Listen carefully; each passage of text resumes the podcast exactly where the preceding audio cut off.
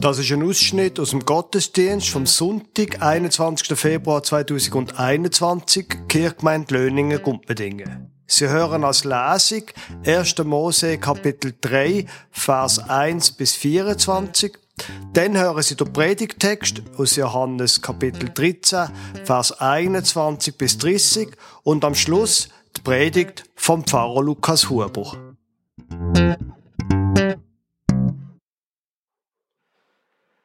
Ich möchte Ihnen einen Text vorlesen von ganz am Anfang von der Bibel, aus dem dritten Kapitel von der Bibel. Das ist gerade nachdem Gott die Welt geschaffen hat und Natur und Tier und Menschen und es ist alles super gewesen. Und dann kommt das Kapitel 3 vom ersten Mosebuch.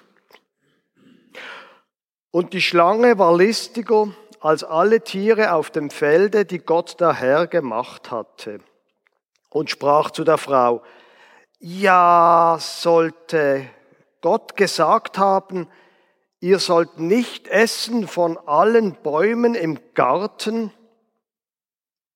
Da sprach die Frau zu der Schlange, wir essen von den Früchten der Bäume im Garten, aber von den Früchten des Baumes mitten im Garten hat Gott gesagt, esset nicht davon, rühret sie auch nicht an, dass ihr nicht sterbet. Da sprach die Schlange zur Frau, ihr werdet keineswegs des Todes sterben, sondern Gott weiß, an dem Tage, da er davon esst, werden eure Augen aufgetan und ihr werdet sein wie Gott und wissen, was gut und böse ist. Und die Frau sah, dass von dem Baum gut zu essen wäre und dass er eine Lust für die Augen wäre und verlockend, weil er klug machte. Und sie nahm von seiner Frucht und aß und gab ihrem Mann, der bei ihr war, auch davon und er aß. Da wurden ihnen beiden die Augen aufgetan und sie wurden gewahr, dass sie nackt waren und flochten Feigenblätter zusammen und machten sich Schurze. Und sie hörten Gott, den Herrn, wie er im Garten ging, als der Tag kühl geworden war. Und Adam versteckte sich mit seiner Frau vor dem Angesicht Gottes des Herrn zwischen den Bäumen im Garten. Und Gott, der Herr, rief Adam und sprach zu ihm, wo bist du?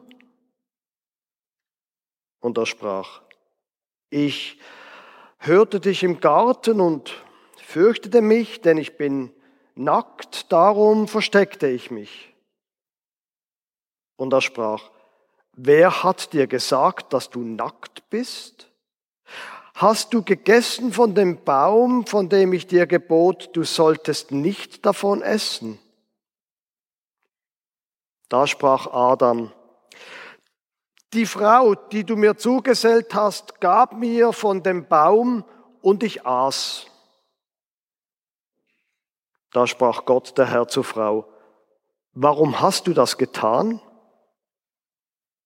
Die Frau sprach, die Schlange betrog mich, so dass ich aß. Da sprach Gott der Herr zu der Schlange, weil du das getan hast, seist du verflucht vor allem Vieh und allen Tieren auf dem Felde. Auf deinem Bauche sollst du kriechen und Staub fressen dein Leben lang. Und ich will Feindschaft setzen zwischen dir und der Frau und zwischen deinem Samen und ihrem Samen. Er wird dir den Kopf zertreten und du wirst ihn in die Ferse stechen. Und zur Frau sprach er, ich will dir viel mühsam schaffen, wenn du schwanger wirst. Unter Mühen sollst du Kinder gebären und dein Verlangen soll nach deinem Mann sein aber er soll dein Herr sein. Und zum Mann sprach er, weil du gehorcht hast der Stimme deiner Frau und gegessen von dem Baum, von dem ich dir gebot und sprach, du sollst nicht davon essen. Verflucht sei der Acker um deinetwillen. Mit Mühsal sollst du dich von ihm nähren dein Leben lang. Dornen und Disteln soll er dir tragen und du sollst das Kraut auf dem Felde essen. Im Schweiße deines Angesichts sollst du dein Brot essen, bis du wieder zu Erde wirst, davon du genommen bist. Denn Staub bist du und zum Staub kehrst du zurück. Und Adam nannte seine Frau Eva, denn sie, wurde die Mutter aller, die da leben. Und Gott der Herr machte Adam und seiner Frau Röcke von Fellen und zog sie ihnen an. Und Gott der Herr sprach, siehe, der Mensch ist geworden wie unser einer und weiß, was gut und böse ist. Nun aber, dass er nur nicht ausstrecke seine Hand und nehme auch von dem Baum des Lebens und esse und lebe ewiglich. Da wies ihn Gott, der Herr, aus dem Garten Eden, dass er die Erde bebaue, von der er genommen war. Und er trieb den Menschen hinaus und ließ lagern vor dem Garten Eden die Cherubim mit dem flammenden, blitzenden Schwert zu bewachen den Weg zu dem Baum des Lebens. Der Predigtext, der für der heutige Sonntag von der Predigtextordnung vorgeschlagen wird, steht im Johannesevangelium, Kapitel 13, Vers 21 bis 30.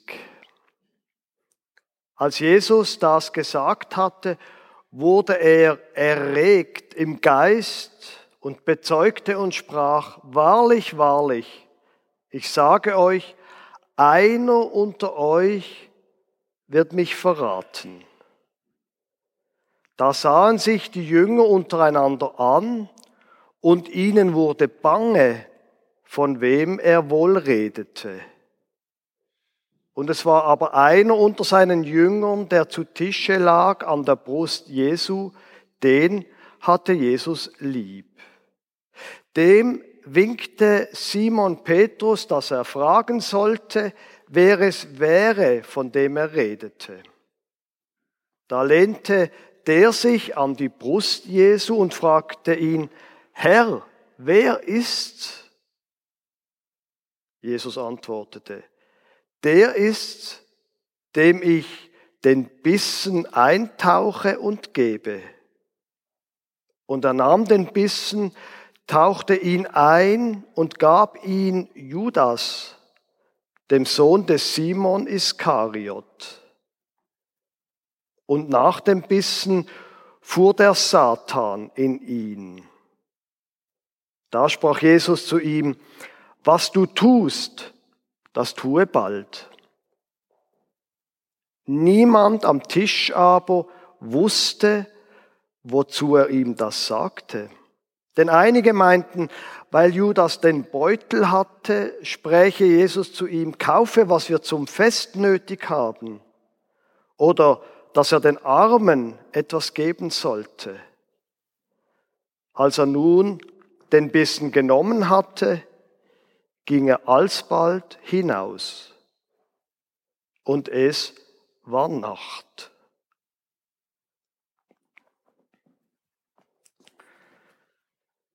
Liebe meint, es ist dunkel in der Geschichte. Und wenn es dunkel ist, dann muss man ganz speziell achten, wo man angeht und wo man seine Aufmerksamkeit darauf lenkt. Jetzt weiß ich natürlich nicht, wo Sie in dem Text hängen geblieben sind. Ich kann Ihnen sagen, was mir natürlich als erst ins Auge hineinkommt, ist, die Geschichte dass der Satan in der Judas hineinfährt. Gibt's das? Haben die ganzen Horrorfilme von den letzten 50 Jahren in dem Fall recht? Dass es durch Satan gibt und dass da in einen Menschen hineinfährt und dass es dann einfach fürchterlich. Gibt's das?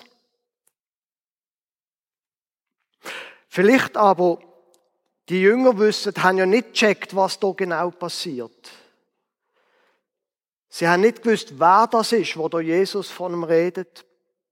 Vielleicht ist es für sie ja auch wie eine Art, wo sie das später gehört haben mit dem Satan, eine gewisse Erleichterung gewesen. Ah, darum hat der eine von uns ihn verleugnet und hat, äh, hat, hat ein, der eine von ihnen verraten. Denn natürlich, wenn der Satan einfährt, weil sie alle fragen sich ja, ja, wer ist es denn? Der Markus, der andere Evangelist, schildert, dass sie jeder sich gefragt hat, könnte es allenfalls ich sein?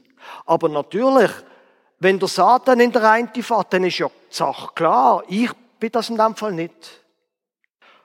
Und vielleicht ist ja das für uns auch eine Art eine Erleichterung. Okay, wenn wir die von uns, die glauben, die uns zu den Freunden von Jesus, Freundinnen von Jesus zählen, in dem Fall kann uns das nicht passieren, weil der Satan müsste ja in uns reinfahren und das ist ja nicht passiert.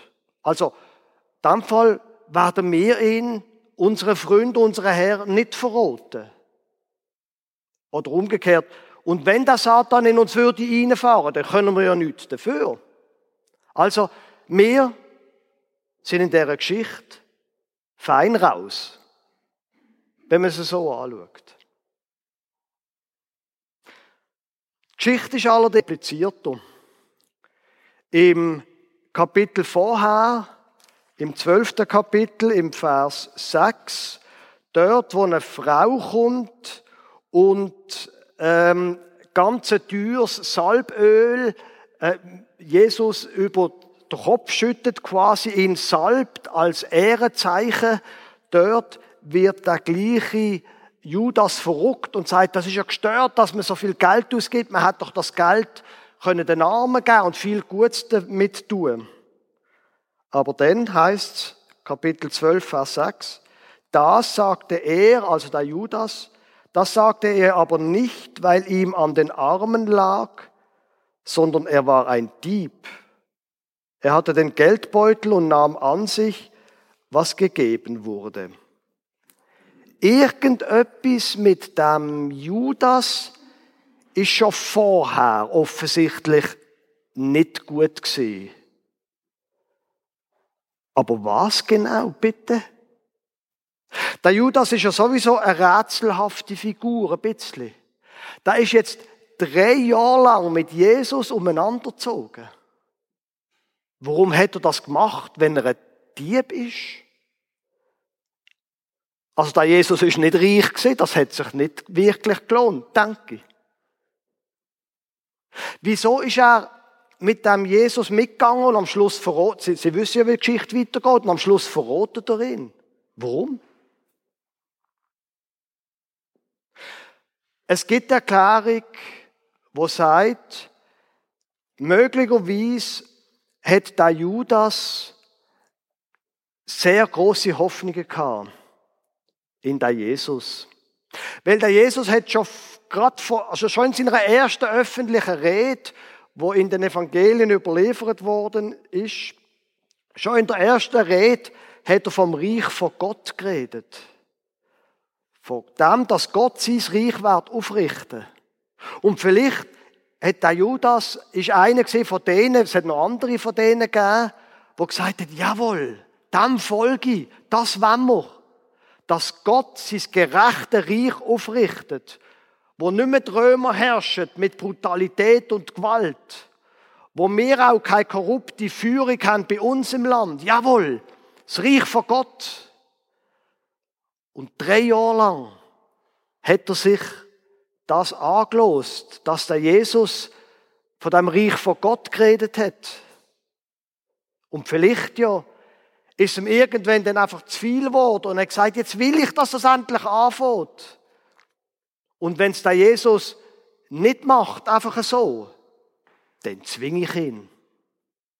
Weil dann, wenn er in die Ecke getrieben ist, dann muss er es zeigen, dass er Gott auf seiner Seite hat. Und dann muss er zeigen, dass er jetzt mit Macht das Reich von Gott voranbringt. Das ist eine von den Erklärungen, die es gibt. Und ich muss Ihnen ehrlich sagen, auch die Geschichte hier von dem Satan, was erklärt die? Wie sollen wir den rätselhaften Judas verstehen? Wenn Sie die Evangelien lesen, dann werden Sie zu keiner, also mindestens für mich befriedigenden Antwort kommen. Ich verstand es einfach nicht, was mit dem Judas passiert ist. Alles, was wir haben, und dann gibt es ja die Menschen, die dann aus so einer Geschichte auch irgendwie eine Lehre über den Satan machen. Aber das Einzige, was wir über den Judas haben und über den Satan, ist eine Geschichte. Die, die wir ja jetzt in dieser Predigt davon haben. Und das ist ja interessant, dass die grossen Fragen vom Teufel, vom Bösen in der Welt, die werden nie philosophisch befriedigend in der Bibel erklärt. Wir haben nur Geschichten. Und eine andere von diesen Geschichten habe ich Ihnen vorher ja vorgelesen. Was erklärt die? Die Geschichte mit dieser Schlange. Eine Schlange, die redet. Was erklärt die?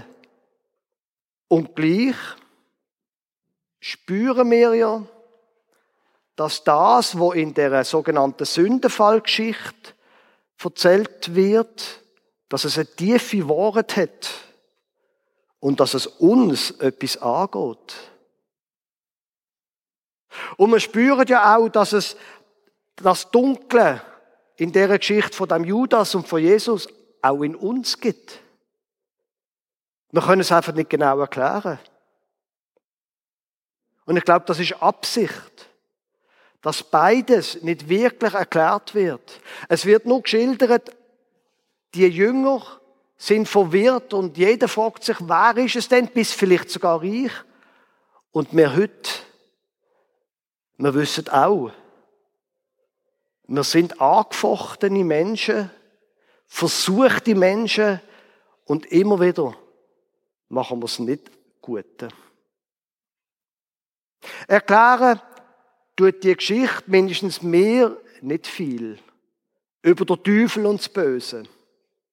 Aber ich glaube, wir kommen der Pointe von dieser Geschichte und dem, was die Geschichte auch für uns könnte bedeuten, wir kommen dem näher, wenn wir den einen kleinen Satz einmal sein und unseren Blick, es ist dunkel, auf einen anderen Ort in dieser Geschichte richtet. Ist Ihnen aufgefallen, wie der Johannes, wo der Bericht schreibt, über den Jesus redet? Ist Ihnen aufgefallen, wie, wie souverän der Jesus beschrieben wird. Wer ist in der Geschichte die handelnde Person? Jesus. Er, gerade am Anfang in der Geschichte, er redet und sagt, einer unter euch wird mich verraten. Und dann tut er, wo er gefragt wird, vom Johannes, der, wo da, vielleicht müssen Sie das noch kurz erklären, mit der Brust und so, wo sie gelegen sind. Man muss sich das ein bisschen so vorstellen, dass man früher an einem Festmahl nicht gesessen ist, an einem Tisch, sondern an einem tiefen Tischli, um einen tiefen Tischli eh noch gelegen ist, so auf der Seite, und hat dann so können essen. Und dann ist man so wie eine Art im Kreis gelegen, Immer logischerweise quasi hat man jemanden am Rücken und so im Kreis umgelegen. Und Und der Petrus, wo irgendjemand auf der anderen Seite quasi vom Tisch liegt, nickt im Johannes, das ist der, wo sich selber immer wieder bezeichnet als der Jünger, den Jesus lieb hatte. Und dann nickt ihm und sagt, du, frag mal, was ist? Und der Johannes drüllt sich dann eben um zu Jesus und tut nur so, so unter uns, sagt, du, wer ist es? Und Jesus gibt offensichtlich nur dem Johannes der Bescheid. Es ist der, wo ich ein Stück Brot übergebe, wo ich eindunk in irgendeine Soße oder was es dort hat. Und das wiederum, das mit dem Bissen, wo da Jesus im Judas gibt, das ist früher noch eine Art Ehrenzeichen für speziell ehrenvolle Gäste.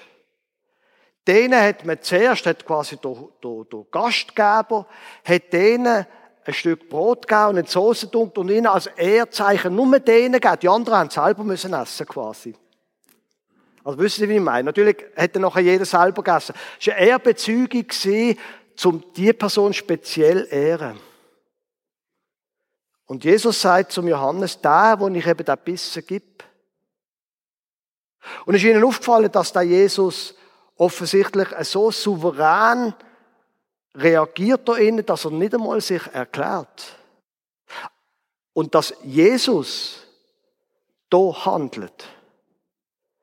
Zuerst verkündigt er das, was passieren wird. Und dann, so wie es hier geschildert ist, tut Jesus handeln. Nicht der Judas. Er ist die handelnde Person. Und ist Ihnen aufgefallen, wir kommen jetzt nochmal zu dem Satan zu reden. Er hat dem Judas, äh, unternahm den Bissen, tauchte ihn ein und gab ihn Judas, dem Sohn des Simon Iskariot. Und nach dem Bissen fuhr der Satan in ihn. Da sprach Jesus zu ihm, was du tust, das tue bald. Da in der Geschichte handelt nur eine. Das ist Jesus. Da wird nicht Jesus wie eine Art von dunkler Macht eingelullt oder, oder in, in Anspruch genommen. Besetzt von böser Macht. Der Satan folgt dem, was Jesus macht. Merken Sie, wie dort Autoritäten verteilt sind.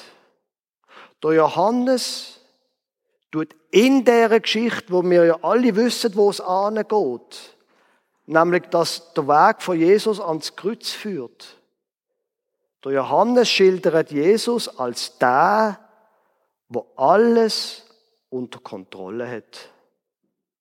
Und das glaube ich, und das finde ich für mich selber eine unglaublich starke Geschichte, genau wegen dem. Gott hat alles im Griff. Es ist Gott, wo handelt. Es gibt nicht eine Gegenmacht, wo gleich stark ist wie Gott. Der Gott, wo wir als Christenmenschen, wenn wir das sind, dem Gott, wo wir folgen, an der, wo wir glauben, da ist Gott. Und niemand anders, niemand anders hat auch mein Leben in der Hand als Gott. Und der Jesus natürlich. Und der Johannes tut ja da in dem 13. Kapitel im Grunde genommen in dem Aspekt nichts anderes machen, als das, was er ganz am Anfang vom Evangelium erklärt. Sie kennen den sogenannten, oder vielleicht kennen Sie den sogenannten Johannesprolog, wo da die große Frage, warum gibt's die Welt, warum gibt's Gott und wie ist das? Und dann kommt er drauf, dass eben Jesus, wo das Wort heißt, ist bei Gott gesehen und hat alles geschaffen. Und dann heißt und das Wort ward Fleisch. Gott ist Mensch geworden. Da ist nicht einfach ein weiteres Kind geboren, wie unsere Kinder geboren worden sind. Gott ist Mensch geworden. Und da, in dieser Geschichte, Bei allem Dunklen, wo die Geschichte hat, handelt Gott. Jesus hat alles im Griff. So schildert der Johannes die Geschichte. Und dann noch etwas Letztes. Hm. Und das, auf das, was ich eingehen, auf was ist der erste Satz. Wo es heißt, als Jesus das gesagt hatte, wurde er erregt im Geist. Die ganze Geschichte ist so erzählt, dass Jesus die handelnde Person ist. Aber der Jesus ist nicht wie irgendwie ein griechischer Gott irgendwann im Pantheon. Es ist ein Gott, es ist der Jesus, hat Gefühl. Und der Gott hat Mitleid und Mitleiden. Es ist ein Gott, der sich bewegen lässt. Nicht nur, dass er über dem Leid steht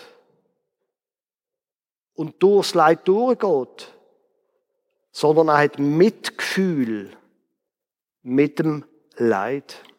Er selber ist da erregt worden im Geist, heißt's. Für mich heißt das, in den Schwierigkeiten, die ich habe, ist erstens er der Herr. Das haben wir vorher gerade davon gehabt. Aber das Zweite ist gerade so wichtig. Der Gott, der Jesus, fühlt mit, wenn ich leide. Es ist ihm nicht egal. Er ist zwar der Herr über alles, aber wie es mir geht, so wie es der Johannes schildert, das kümmert ihn.